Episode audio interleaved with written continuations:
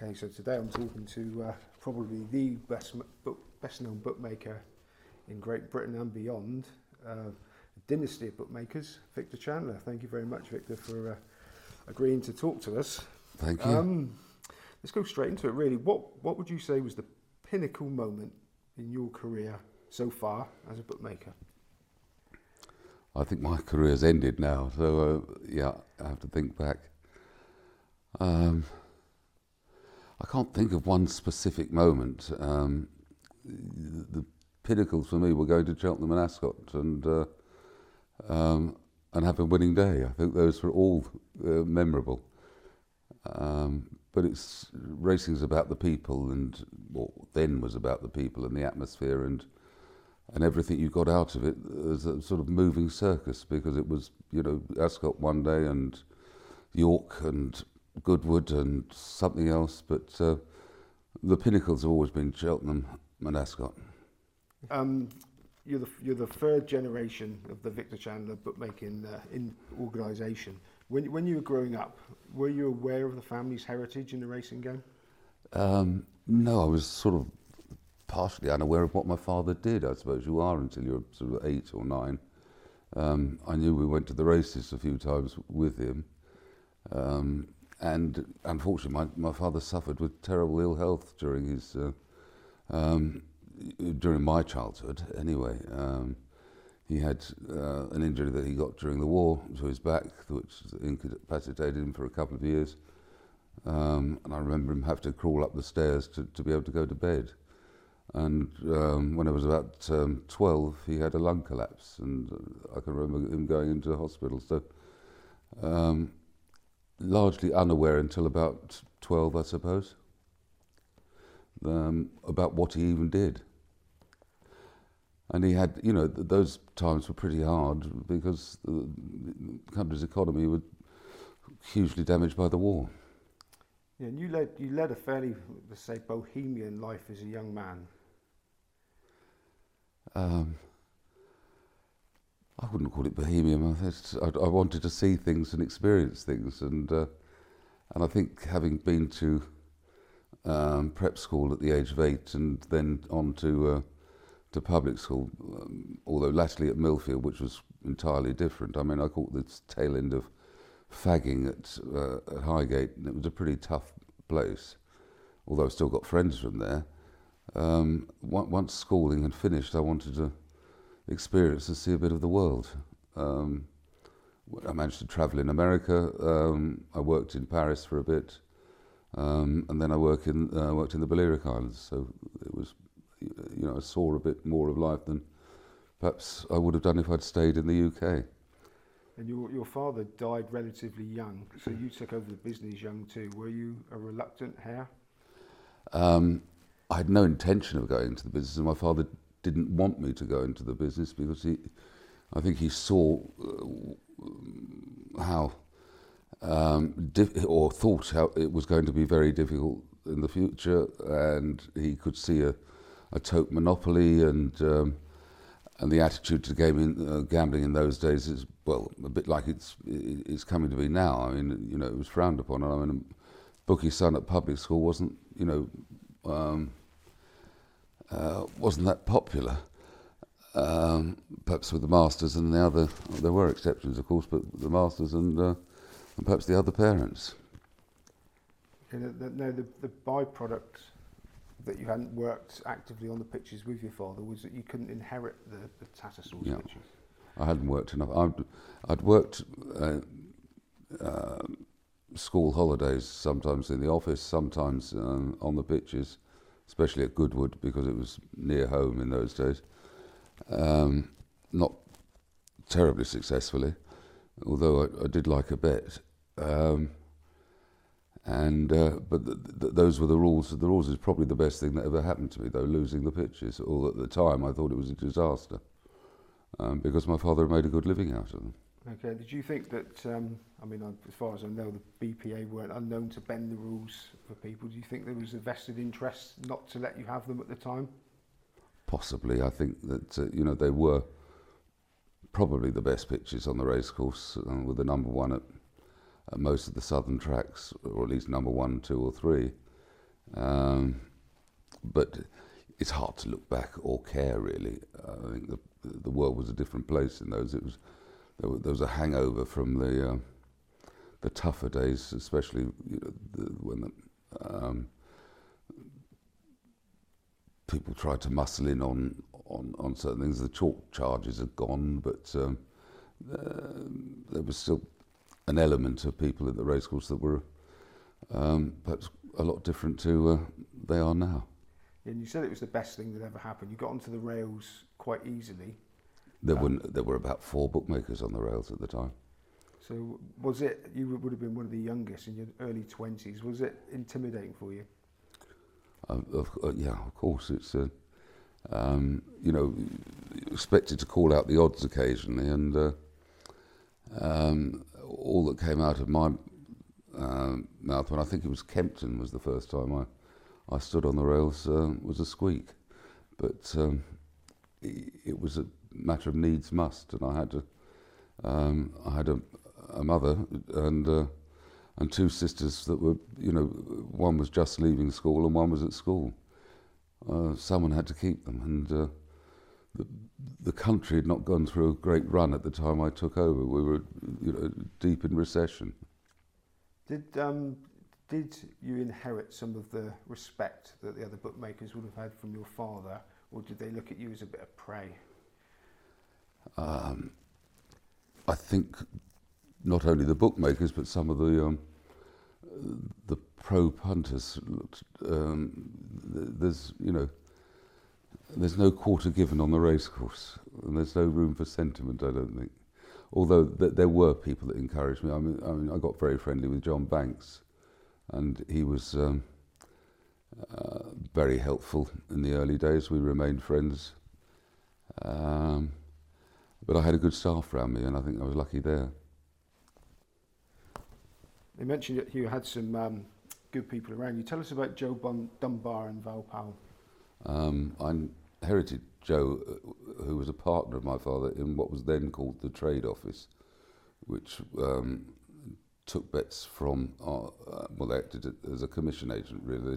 They, they took bets from other bookmakers, either hedged them, uh, worked on a margin, um, although that became extremely difficult with the tax. Um, but he was, um, I believe, uh, Hungarian Jew, that Dunbar wasn't his original name.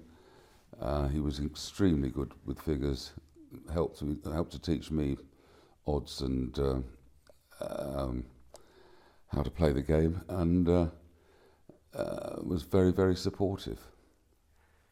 Okay, now it well we assume it wasn't going all that well because in 77 you were going to sell up, but your uh, your friend Alan Kinghorn talked you out of it. How did he manage to uh, to turn that around?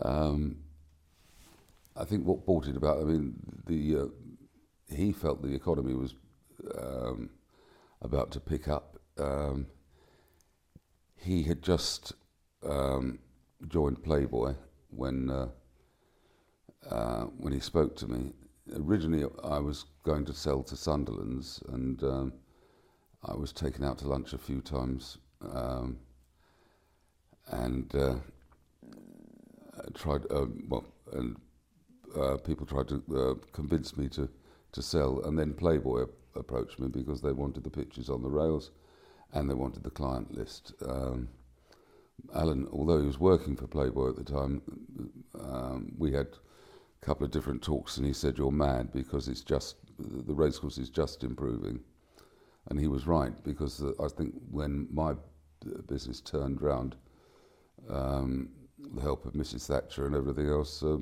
with Queen's Jubilee '77, that you realised there was much, uh, a lot more cash around, a lot more wealthy people, and things were changing. Another member of your team, Bill Ty. How did uh, how did you latch onto him when he latched onto you? Um, Bill, Bill's uh, girlfriend um, at the time worked in my office as a telephonist, um, and I was looking to replace Val, who'd um, was getting past it, although he worked till he was in his mid seventies and covered for Bill. Um, when Bill's girlfriend knew that um, Karen knew that um, I was looking for a clerk, she asked Bill to, uh, if Bill could come for an interview, and we clicked the minute he uh, we, we sat down, and then from then on, he, I, I consider he was probably the best clerk on the racecourse, and um, and became a friend as well as a a clerk, and we travelled together. And uh, although he didn't have quite the so, uh, social life I did, because most nights he would grab a quick dinner and have to do the books before he went to sleep. Um, we had a good social time together as well, and we remain friends to this day. Yes, anybody that's read your uh, your book, put your life on it, uh, would know that you, your team was very close knit. Yeah. So how did you handle relationships when you like were a friend and also the boss? Was it difficult? No, because the people know everyone's got their jobs. My job was to front up things. My job was to um, uh, look after the customers and make them feel comfortable and recruit customers. Not that the other boys didn't do the same thing, but we were all there for one purpose: is to to win um, and do it as efficiently as possible. So everyone back each other up, and, uh, and as I say, people knew their jobs, and my job was different to theirs. Yeah. Now you you rose quickly up the, up the ranks, sort of on the rails. When you first started there, who were the who were the um, incumbent big layers at the time? Well, of course, Ladbrokes and Hills. Hills were, were um, uh, had a big business. They had obviously a huge clientele, and their, their pitch was always busy. Ladbrokes still had some very, very good customers, but um, at the time, Cyril Stein was as much a punter as a um, a layer and liked to back favourites, and the Ladbrokes would send money down to the racecourse all the time. You had Heathorns, um, and trying to recollect, recollect uh, Hector MacDonald appeared at big meetings. Um, there were quite a few that, that would lay a substantial bet. Now you mentioned um, that you, you straddled the line between bookmaker and punter as well. Yeah, I've always liked to have a bet, and um, I always, and, and I think if you've got people working for you that are good enough can that, that can price up races, and where there's a discrepancy, um, big discre- discrepancy, it's, it's only the same thing as making a book. Although part of my business was was looking after customers who I considered um, we beat year in year out, um, and part of the business was to uh, uh, to play the market. So you'd be you'd be laying the trade horses if you really thought a, a horse was underpriced, or backing a horse if it was overpriced. And it, to me, it's the same thing. So where did you gather your? Because obviously it's a big skill to price up races accurately, so that you not me. I I worked with I, I you know would spend I would get up early and and be on the phone for hour hour and a half um, every morning, especially before um, the mobile phone, which was a uh, a godsend to us, because you, you didn't have to stop working the minute you got in the car. So that ch- changed my life completely. Um, you know, the, we had to I had to get to the races, and um, after a gap in the car with no no telephone, and and get into the telephone box and maybe be in there for 30 minutes before that. If I was lucky to get in the phone, uh, lucky enough to get in the phone box, the world was a different place, and it's it's hard to impress on my kids. Um, how different it is that they, they, they can't envisage a world without the mobile phone. Um, you know, which we'd recorded moments of a, a panic when not being able to get on the phone at Lingfield or Plumpton, where there was one telephone box. Okay, Victor, we talked about your um, you're on the phone to your your card markers and your your form students, and where, I mean, where did you get such people with, that wanted to help a bookmaker? Um, I was either told about them or they came to me. It's you know a mixture of everything, and. Uh, and also the people that had contacts in stables that helped and things like that. Although I never found them reliable. Um, found trainers the worst tipsters of the lot. Um, they're obviously uh, and owners even worse. Uh, everyone thinks they've got a star all the time. Yeah, who were the who were the best punters that you um, dealt with, and did you sort of find out at your cost, or were you told to avoid certain people and treat Well- them with caution? Yeah, and the professional punters you knew, and um, and you'd be wary of them. And there, there were Dudley Roberts and you know uh, Johnny Lights and people like that who you probably wouldn't beat over a year unless you got lucky, unless you were selective in when you laid them and laid them when you wanted to, rather than being forced into laying them. Uh, I felt no obligation of lay, um, in laying any professional a, a bet. You, you treated everyone differently. So how, how did that used to go down if you sort of said, "No, doesn't really Part of the- me"? Part of the business. Okay, how about pe- people that sort of appeared on the scene as if from nowhere that looked to have a crystal ball and unbeatable, and then they lost eventually? Many of them. There were many of those. Yeah, came and went. So how long would you give them a spin? Would you, would you sort of get a, an Well, you, instinct? you, you get the instinct because people have too many bets. So once people are betting handicaps and things like that, and you, you know, it, it, it's it, it's. I mean, probably Bill can remember names more than I, but there, there was one man that came regularly with a, uh, and he was called the uh, the plastic bag man, and was walking around with tens of thousands of pounds and lasted quite a long time, but um, the luck ran out. So how did you? do- I mean, you mentioned that you do decide if you wanted to lay some of the clever people. I mean, was it a mixture of you know sort of cut the bets, cut the odds, follow them in, offer them a price you could earn from? I mean, was it all that?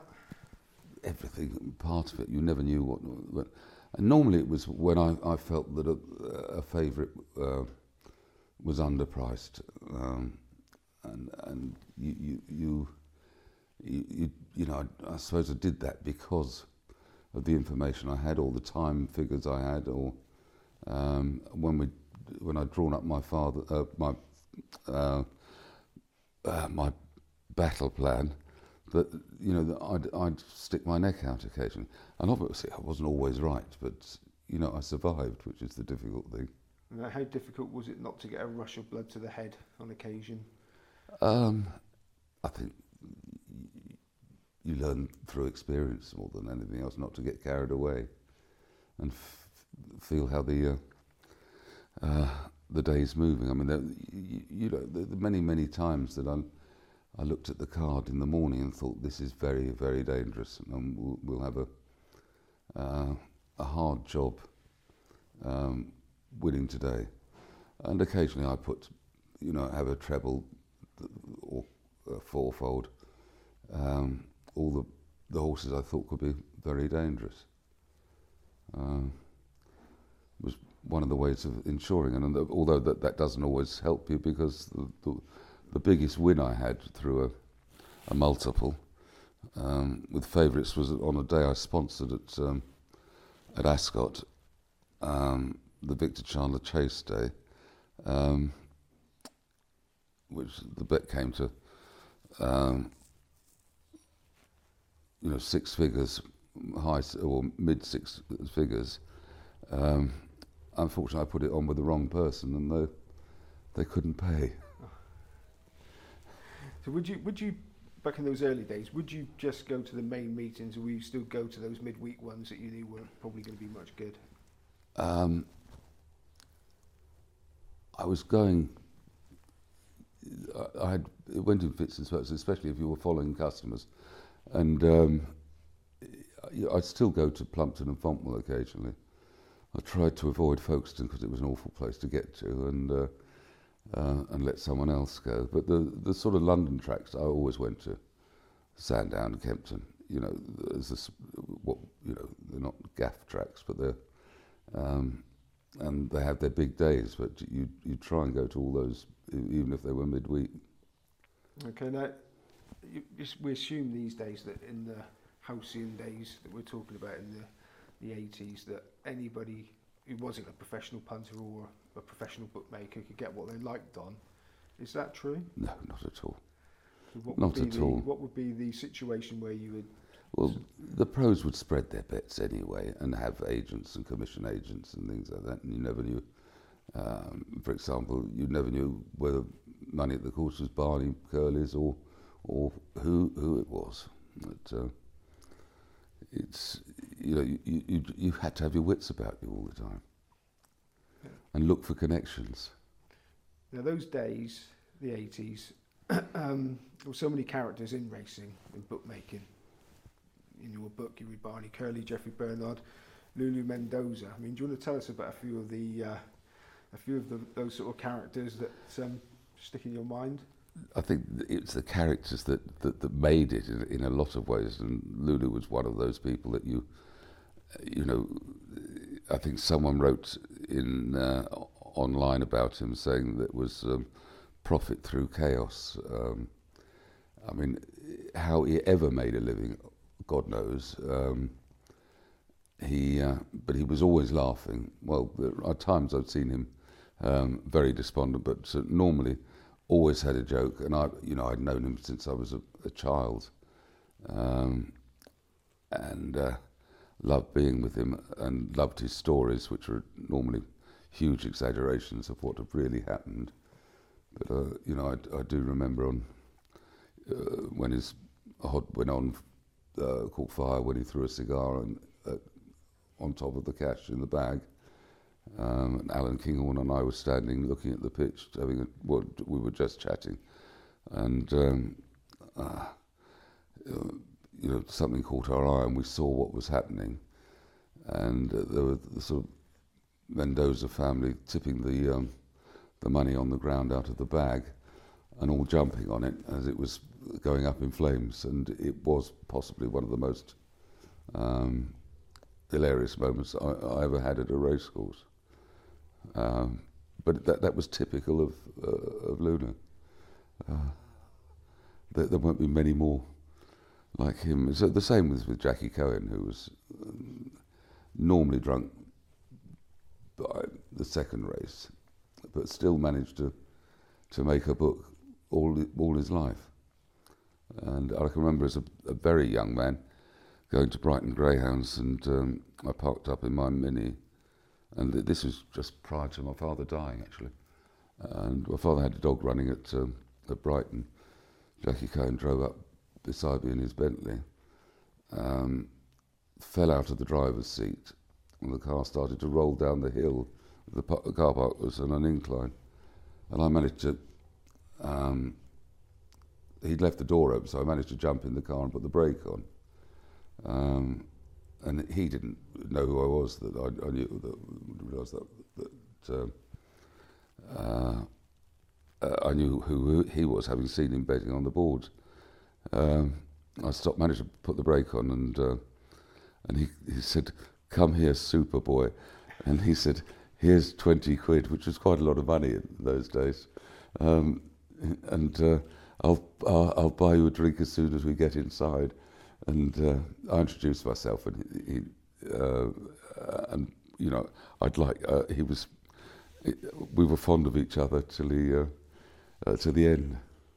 Okay, and the one we've mentioned already was Barney, and there's a video clip online of uh, him wandering down the, the rails and backing a horse to win 25 grand with you, and I believe it's Bill Ty Clarkin. Yes, I mean, how, what would you do with bets like that? that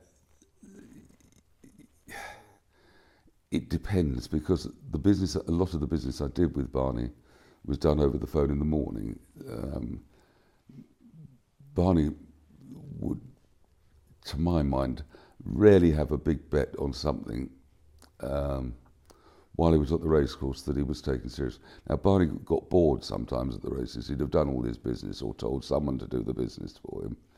And those were throwaway bets for Barney when he wanted to, um, uh, you know, he wanted to be entertained in a race, but they weren't the serious, where he got his serious money from. He was too clever for that. Okay, now you took on also some big Australian punters, Kerry Packer and Alan Bond. Yeah, two different uh, animals. Kerry Packer uh, turned up at Brighton uh, races after playing polo at Cowdray Park, I think. It was, uh, and was tipped. I think uh, opened an account with us there and then, and uh, and then uh, proceeded to back about three winners, having been tipped up by. Um, Mickey Fletcher, who was a bookmaker come punter, uh, also called the Asparagus Kid. Um, I think he first arrived at the, uh, the racecourse selling asparagus in the Midlands. Um, that's where he got his nickname. Um, uh, it took me quite a bit of time to, to, to forgive uh, Mickey for that, but uh, and it was very, very expensive.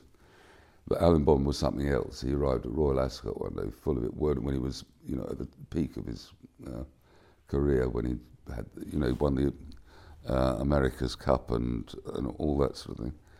Um, and uh, uh, he was he started betting with me. I, I, I checked him out by throw, phoning a friend at Aspinall's uh, casino who, who vouched for him, and he, I mean, he lost an awful lot of money in the first three days. Um, and one evening, I I was in a a restaurant um, uh, during those three days, and I had the table next door him. I was entertaining a few customers and a few friends, and he was a, with a whole group of people. Uh, he left uh, earlier than us and said good night. When I, I went to pay the bill, he paid the bill, which I thought was very sad, having um, you know taking into account that I, really should have paid his bill. Anyway, the, the, the week carried on, but on the last day, uh, he started a bet with Heathorns, and um, he backed three or four winners. And I, I, saw him later in the day on the on the uh, on the Friday, and I said to him, "Why did you stop betting with me?" He said, "Oh, you were unlucky. I'm, i had to have a change." And he said, I've, "I've I've changed my luck, and I've backed a load of winners. So, nice to meet you." I never saw him again. That was just one one uh, Ascot. That was. So some, somebody like that, who I assume was betting in sums over and above the majority of your, but would would that go in? Would you be making a book, or would he just go as a, a separate entity? What we call top of the book, yes. He'd have to go top of the book, and we'd we'd play lots of customers that we just. If if if a customer arrives at the races and you know they're going to have, um, you know, a bet every race, it's rather a different thing to, to facing up to someone who's going to be selective and you will see once in a blue moon. Um, th- those are the ones you had to be careful of. But w- would you still be sort of trying to make books otherwise?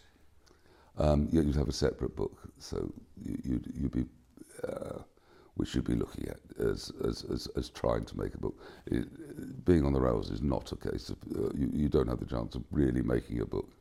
You're not going to lay every runner in a handicap far from it. I mean, you're, you know, you're going to lay the front few and um, and like the other horse, any big prize horses are either someone shrewd or an owner that wants to that believes in his horse. Victor. We can't talk about punters in the 1980s on racecourses without talking about uh, Terry Ramsden. Now, did you have much dealings with him? Um, quite a lot. Um, not he, he came to me a bit later than he came to um, Ladbrokes and, and a few of the other private bookmakers. Um, but he still gave me plenty of business through an agent of his called Bobby Cox, who was a, a butcher. Uh, and I happen to know because he, he supplied the meat at, um, um, at Walthamstow Stadium, and his son was a friend of mine uh, who, um, who at that time had just um, finished driving one of the minis in the, uh, in the film with Michael Caine, the uh, Italian job, strangely enough. And uh, anyway, we had a relationship, and he would be putting on Yankees and Super Yankees and God knows what every morning uh, and splitting them up all through the bookmakers because most of them came to, um, if they won, would have come to more than anyone's limit, Ladbrokes Hills or us. So, you know, Terry wanted to win the world in, in one go. Um, another one that you, you, just wrote down the bets and uh, because overall he I mean he wouldn't just have bets in every race at one meeting it would be all, every meeting in the country every day the more the more races there were the more bets he had. Um, and I think it was a hobby because he was making so much money at the time. Um, I know he thought it didn't matter. Perhaps latterly when things went uh, went slightly wrong for him, he probably wished that he hadn't squandered, enjoyed, I don't know, the money he uh, he lost. But he's uh, he certainly was a character, and you know, you knew when he'd arrived at a racecourse with the helicopter and all those and the uh, the bodyguards and uh, the fanfare that preceded him. But you know, we rarely see characters like him on the racecourse. Okay, now my card marker tells me that the Dawn Run winning the Gold Cup in '86 was one of your costliest ever races. Is that correct? Yeah, and you know, if you put into perspective what a, a big bet is to anybody, um, or a big loss for a bookmaker, a big loss uh, is a lot less if you've got a small pot rather than a big pot. But uh, even this, when I'd hopefully in those days built up quite a big pot to be able to, uh, I'd, I'd risked, uh, risked too much because I was opinionated and I'd seen it fall at, at Cheltenham. Um, and I thought it was hyped too much. Um, and I was wrong. And, uh, you know, I thought I was right coming to the last, and I was wrong. And uh, lastly, I bought a, a signed photograph, um, signed by a photograph signed by Jonjo O'Neill. Then I bought his boots and whip that he um, he used during the race, and I put them in a frame, and and it reminded me not to be pig-headed. That's all. I mean, how without going into figures, how, how over and above your normal maximum would you have stood that? Over double, yeah. Double maximum. Very silly. So was that was that purely your opinion, or did your card markers all agree? And you? It was a matter of circumstances, really. Uh, I, there was, uh, I got to where I wanted to uh, in the book, and then one of my bigger punters had a huge bet at the last minute. So it wasn't all pig-headedness, but I could have backed it back. That's all I think. I know that I could have. I I I made that split-second decision to, oh well, well, in for a penny, in for a pound. Not a good decision ever. Now, as well as Cheltenham, you you love Aintree. Have you got any any particular fond memories of the Grand National meeting? I've got loads because there always seemed to be some uh, some incident at uh, at Aintree, and obviously this the, all these meetings I travelled with. Um, uh, well, Adam, uh, Alan King and I shared a driver um, because none of us, neither of us, were very good drivers. Both of us, I was used to work in the car, and uh, Alan used to do the crossword because he was less interested in uh, racing than I was. But we, we we went up there for many years together, and. Um, the, the, there was one occasion we uh, one year we always used to stay at Southport to try and avoid Liverpool. Uh, it was an easier drive in and uh, uh and less hassle because uh, Liverpool wasn't the most pleasant place in the 80s, early 90s. Uh, and we arrived in Southport um, the evening before um, the first day, and there were eight, ten police cars uh, there was some sort of riot in a cafe, and there were things being thrown and punch ups happening and all that. So they thought, oh, you know, we won't go out tonight. And um, anyway, we did go out later on. Um, uh, but the, the riot was opposite our hotel and seemed to go on for an hour and a half with the policemen um, getting hit over the head and certain rioters getting. I never did find out what it was all about, but it was typical. And that, that evening we went out to supper with a few people.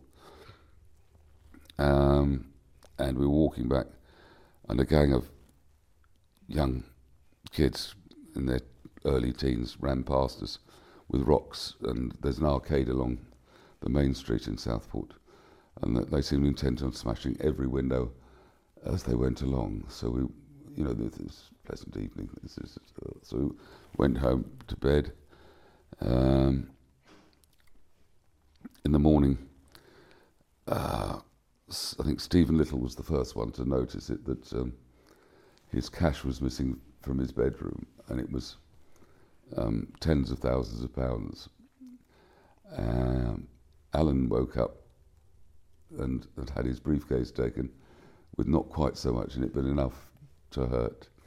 I was lucky because uh, Bobby Edwards, who used to uh, be the floor man, had put the, uh, most of our cash in the um, in the hotel safe. But I did have a, a banker's draft for twenty five thousand stolen, plus all the punts. I'd kept the punts separately to the other. Anyway, this is we thought so. We all conferred in the um, uh, in the lounge of the hotel. Um, the police arrived, and the policeman was a police constable, two of them actually, who looked about 12. Um, and we said, uh, we said, you know, we related the story. Uh, and, uh, and it was me that said to him, uh, is it someone more senior that could come along and, you know, deal with this? He said, oh no, sir. He said, all the senior police are on the beach that we just found a, uh, we've just found a body. I thought, I just want to get out of this place. So did they did they actually come into your rooms when you were it? Yes. Terrifying. Okay, something a bit more cheerful. You, you've been a, an owner. Are still an owner of horses? Yeah, I've got one with Alan King at the moment. So uh, did you, you've obviously had uh, success at Cheltenham. Men in our position was the was the, the group name for the syndicate. Yeah, that, that that came about because one of the members of the syndicate, Malcolm Kane, we used to tease because he, he was occasionally slightly pompous, and he had uttered the phrase, "Well, men in our position," and when we all, uh, you know, sort of creased up in laughter at, at this pomposity, so we we, we did. Sort of, but it was a tease on Malcolm, uh, who had a share in Zaynar, that, that went on to win the uh, the Triumph Hurdle. It was great fun to be with a lot of friends. Did you see things as an owner? Did you see things in a different sort of way? Did it change uh, your attitude to making a bit? Yeah, I think so. But I would, uh, you know, I, I loved owning. I, as, like most owners, I d- don't think I really profited. And there's lots of horses that didn't reach the the, the race course or didn't run uh, well. You know, all owners' geese are swans, uh, not swans, are they? A, there's a, most of them are, you know, had a couple of good horses that, that had accidents on uh, on the way. I had a, a horse that Mick Easterby thought would uh, go well in the very well in the Grand National, that um, had its prep race and died of a heart attack uh, coming over the last while in front. I had a second at uh, in the Kim Muir that that jumped the last in front, called Murano. Um, that was a gift from Charles St George actually. But overall, and I had one good horse in America that uh, uh, that um, that I bought in France with um, uh, Ian Fry, who used to own uh, horse racing abroad, that did all the trips, and that that did. and I'm talking about in the um, early 80s. Um, Stuart Cargie, who'd have been a jump jockey, trains, who trains in France now, um, found it for us. And then, I mean, this this is how good he was. He said, "This this will win on the dirt in America. Don't keep it in France." We sent it to America, and it won a million dollars in prize money in the eight, early 80s, which is pretty fantastic uh, and great fun. And the only time I went to see it run, it got beaten, and it won seven times. it wasn't very have you have you got um, sort of any ambitions with owning horses for the future? I think if I go back to England, I'd I'd like to be able to visit uh, um, the, the, horses and see them. Uh, I, have just dipped my toe in the water again after a few years. I did have a share in a couple with Gordon Elliott about uh, well, a few years ago, uh, neither of which turned out to be any good. Um, that was my last venture. Um, other than a couple of horses running in Spain. Um, so I, I think I, we have intentions of moving back to England uh, from Gibraltar, stroke Spain, uh, in the next year or so, or possibly sooner. And th- then I'd probably get interested in again. I still ride, so uh, I like being around horses. Okay, Victor, in the last part, talked about horse racing in, uh, and potentially moving back to England, but you ventured much further than that. Um, Southeast and Far East Asia, uh, where punters betted millions. Um, was that a bit of a hairy experience? Yeah, I was and wasn't. I made some good friends there who I still speak to. Um, it all came about because of the 19, is it 1994 World Cup? Was it, was it World Cup? Yeah, I think it was, wasn't it? Yeah, let's say it was. Um, the, when we uh, when we saw uh, well uh, an influx of deposits um, uh, to bet on football, with discerning punters from the, the Far East who wanted to place their bets on course and didn't want to pay tax. I mean, originally they started paying tax, and I, I got one huge punter from Hong Kong who I'd never met who, who sent uh, an enormous deposit in. And then we had a case of um, a man turning up at the office who I vaguely knew, um, who uh, turned up with um, million pounds in cash. Um, uh, as a deposit for horse racing, said he was going to Newbury that day to place the bets on that day's um, uh, matches. And I'd left for the races to go to Newbury. And shortly after he departed, the office was raided by the Metropolitan Police. Um, the money was confiscated. Um, the man's car was stopped on its way to Newmarket on the motorway and he was arrested and I was none the wiser sort of until I got to the races. Anyway, it turned out, well, I got a phone call in the car, but then, anyway, it turned out that the money was totally legit, legitimate, been sent by a, a well-known Hong Kong businessman who's this was small bets for. And this prompted me, and I, I did a lot of business with Michael Tabor at the time, um, because the bets were were enormous. Um, and uh, um, it prompted me to go to the Far East and do some research. And I met, I was introduced uh, to a lot of people, uh, potential punters, while I was out there, um, and realised that there was no future in this without um, uh, without having uh, a jurisdiction that would, where I could take bets uh, without paying tax, because the punters certainly wouldn't pay tax. And then I learnt about the Asian handicaps and, and all the rest of it. And Tony Bloom came to work for me. Um, and then um, we expanded the business. And it was, you know, very exciting times. And it was, uh, everything was changing in the world. And, you know, it was changing for, for one reason and one reason only technology. And that's what changed our business, is what changed the world eventually. But we were, I think, as I've said very often the two businesses that have changed or, or uh, uh, the were world leaders in technology were the, the porn industry and the betting industry. Um, because that was the way they could expand quickly. And it was exciting times that the world was changing quickly. And then, you know, more recently, um, although it's not that recently now, the tablets and the, and the smartphone um, have changed it again, and you know that, that uh, then it was you could bet on a you, you have to have a computer, a desktop. Now you can walk around with a phone and um, and play roulette.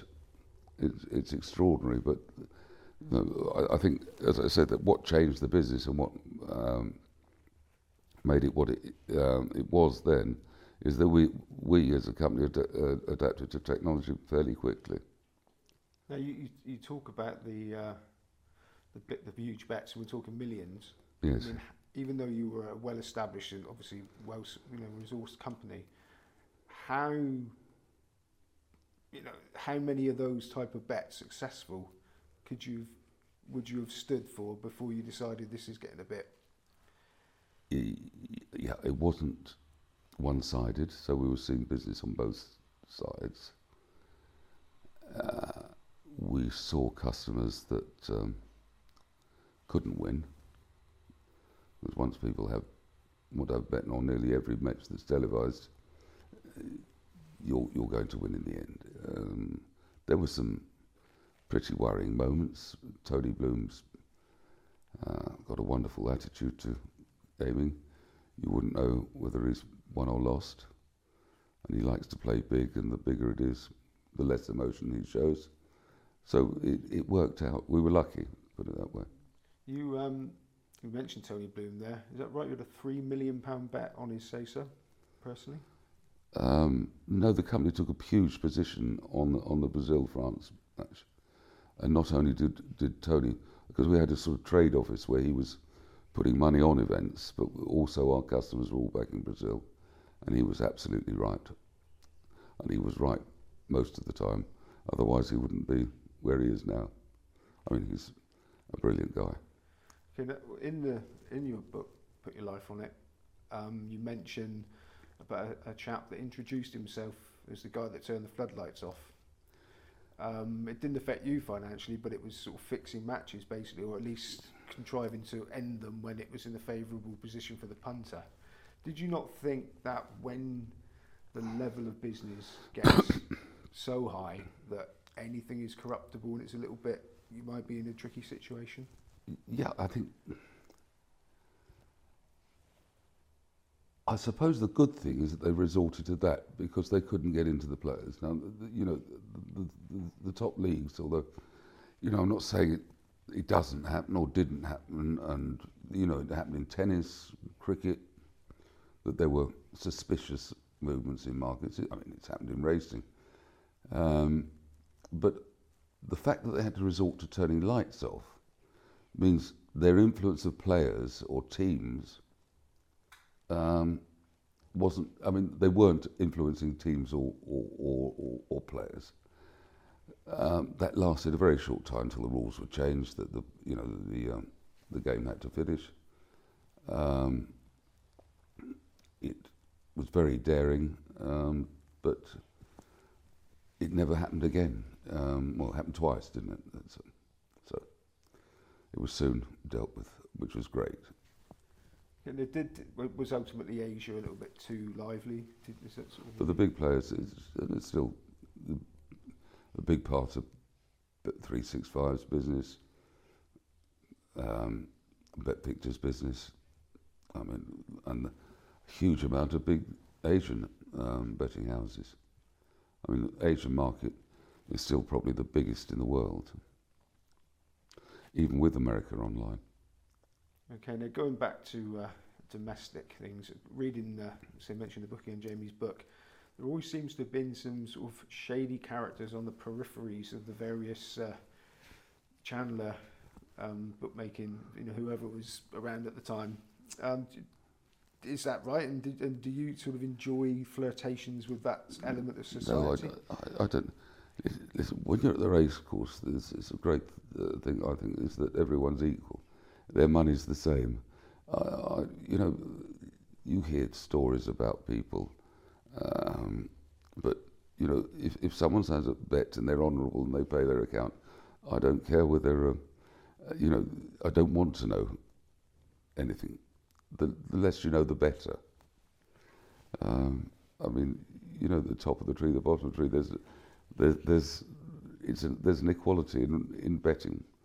It's, who am I to judge? Now, it's actually come a bit closer to home because you got arrested in France with your team.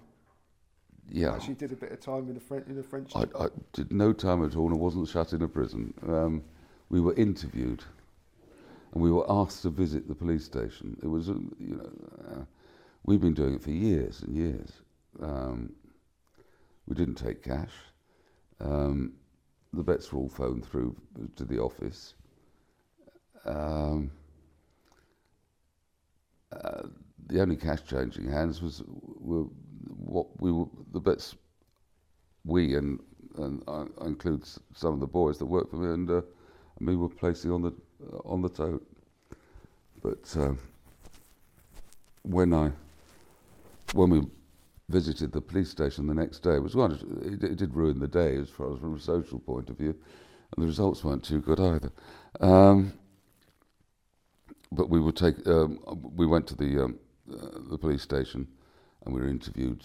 But they were kind enough that um, we didn't have to get there early. Kind enough to get us a sandwich for lunch. Um, and when the chief inspector arrived, and we, they thought we were dealing with French customers and people were coming in, and uh, uh, and we'd almost almost there and convincing them that that was uh, because we showed all the uh, the dockets and the names and the account numbers and all the rest of it. We got a um, uh, uh, a document from the office with all the bets that had been phoned through, and then the chief inspector arrived and said, "Why are we all wasting our time doing this? Because it will be legal here soon." And he walked me to the uh, the exit, and he spoke fluent English, although my French isn't bad, and said, "I, I just, um, I'm sorry this has all happened. It shouldn't." Um, and I've I've had the feedback from the the, um, the senior inspector that was um, was there, um, and he said, you, you, know, the fact that you weren't dealing with the, uh, anyone um, French, although there was a French customer of mine there who, but he lived in Switzerland. So anyway, it was not nearly as bad as it was reported, or it wasn't really terribly worrying. Never let the truth get in the way of a good story, yeah. as they say. But there was the. Oh, yeah, we were worried. I thought, you know, and especially the, the chaps that worked for me were worried when we had the T-shirts printed with Frida Longchamp three or four or whatever it was. It was it was great. But, but, um, but you know, yeah, you learn. Um, and we weren't allowed to rent a box again at the uh, uh, at Longchamp. But we've been doing it for 15 years. But there was the uh, the less sort of probably less fun incident with the triads, or well, we think maybe they they were they were triads that visited your team. Uh, well, we had a big office there in in Hong Kong. Um, uh, we had over 100 people in the office, and we had um, uh, all marketing staff, and you know we had promotions in bars and um, restaurants and things like that. Uh, we were there were beer mats with our uh, telephone number uh, uh, all over Hong Kong, and lots of pretty girls, you know, recruiting customers. Um, and the triads obviously didn't like that um, because that we were um, treading on their toes, and uh, um, the uh, the office was raided by some young men in t-shirts with tattoos, all well muscled, um, and um, Butch Brown, who was uh, working for me today, thought they were window cleaners when they walked in uh, and told them to get out the office, and they said, "No, you get out the office and uh, tell your uh, uh, and they they thought he, I was his uncle. I'm not his uncle, but uh, they said to your uncle that if he comes here, he's got a big problem, and, he's, and they they made all the staff leave the office, and there were certain other th- threats to him. Um, we got him out of um, Hong Kong and booked him on. We booked him in about six hotels, and he went to one of them, and then we booked him on about four flights and got him to the airport uh, and got him out. And then I flew over and met with the people in uh, Macau, and uh, we sorted things out. Okay, Victor. This this is the, this part we're going to talk about what's happening now. But I'm, just intrigued because just tell me if you've you've laid a three million pound bet or something on the football Manchester United to beat Liverpool. I mean, do you sit there and watch it and get all excited, or do you just go and do something and see what the result was? Um,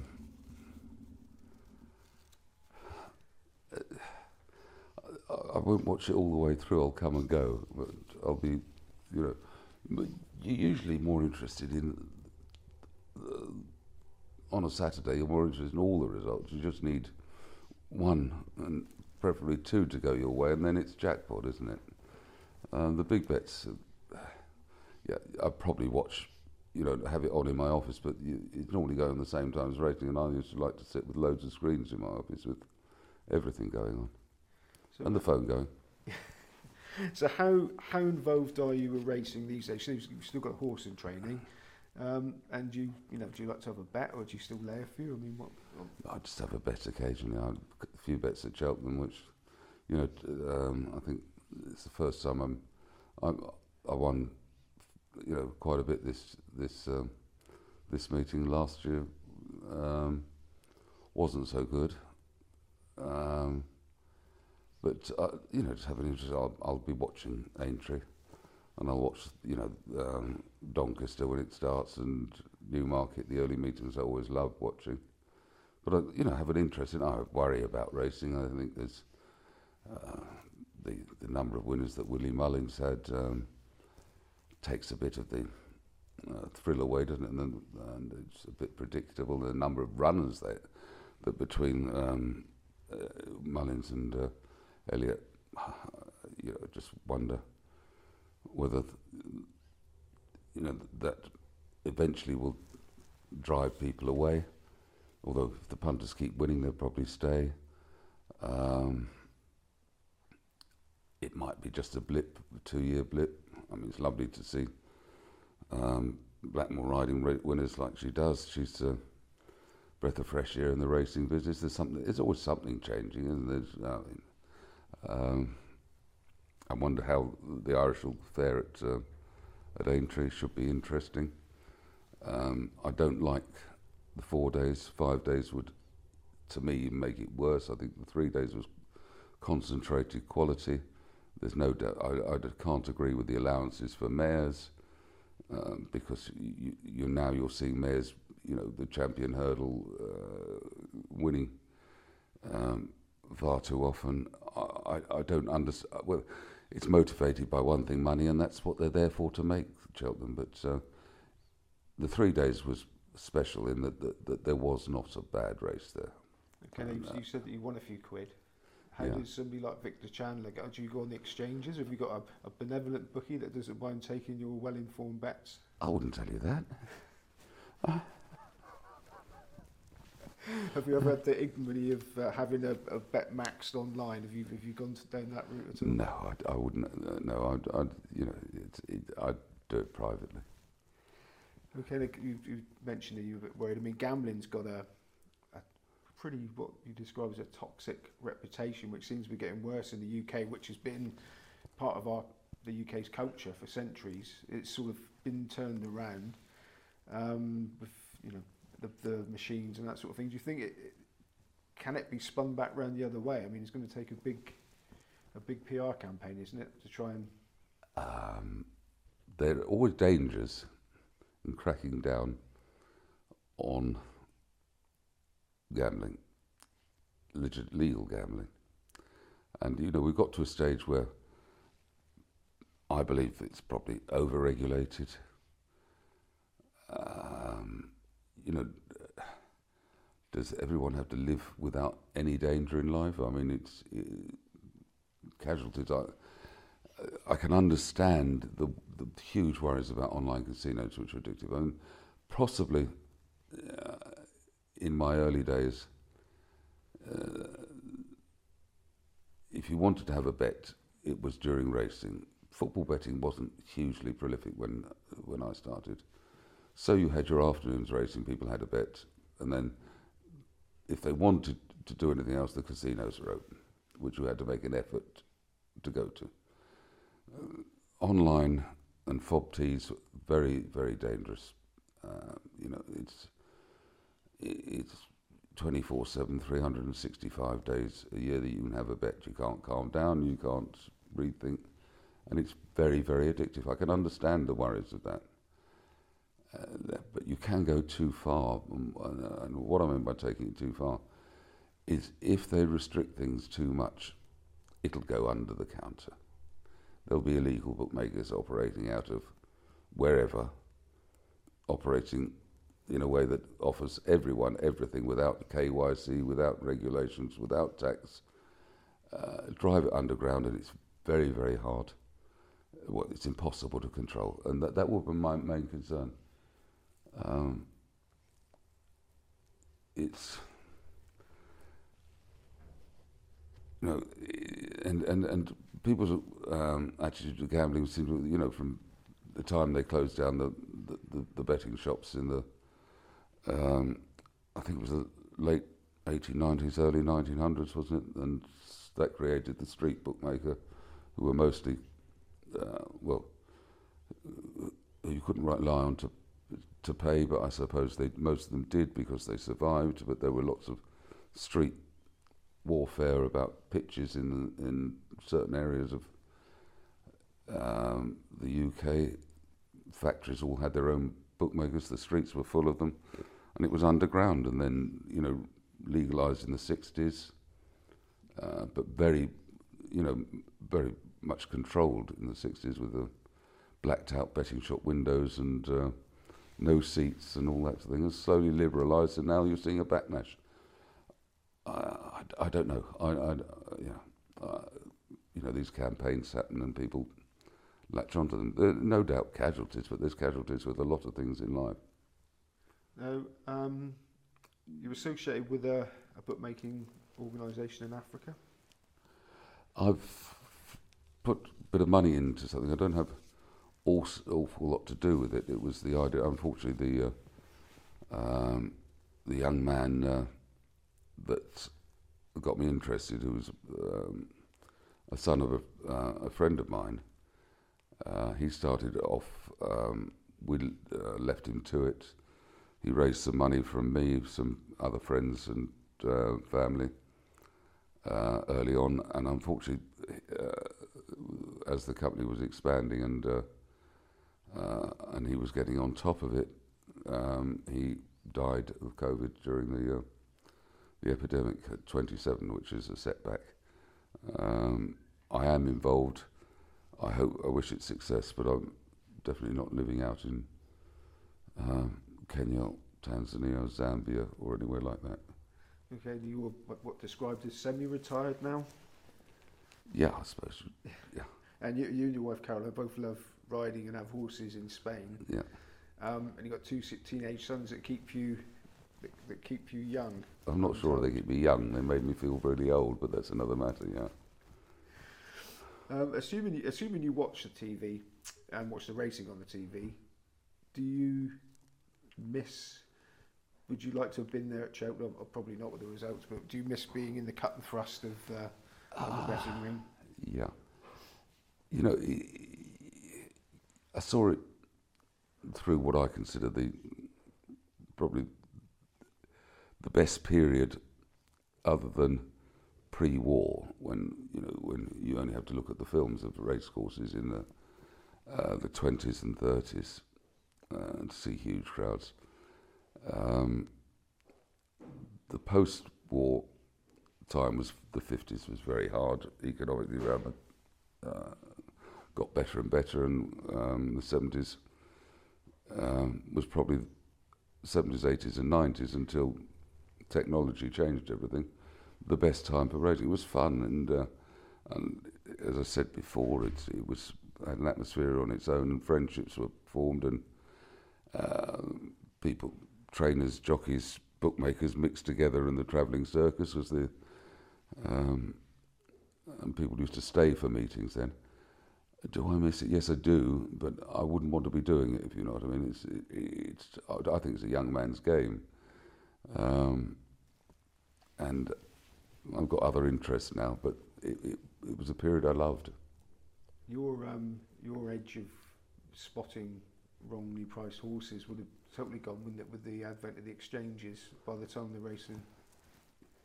I think it's harder now. Um, you know, and I most of the people I dealt with are retired or dead, unfortunately. Um, I, I mean, people like Tony Bloom still spot the anomalies in, in football betting and make good livings at it. Uh, I presume there are people doing it now. I did a few tips at uh, at Cheltenham from different form men. Uh, helped, But I, I don't take it, you know, it's, it's not the be all and end all and um, going to bed and thinking about the next day's racing um, during Cheltenham. Right now, final question. And looking back on an extremely successful career, is there anything, if you could have whispered into young Victor's ear back when he took over on the rails, I've got his pictures on the rails, is there anything you would have told him that might have uh, change things a bit if you could have done that?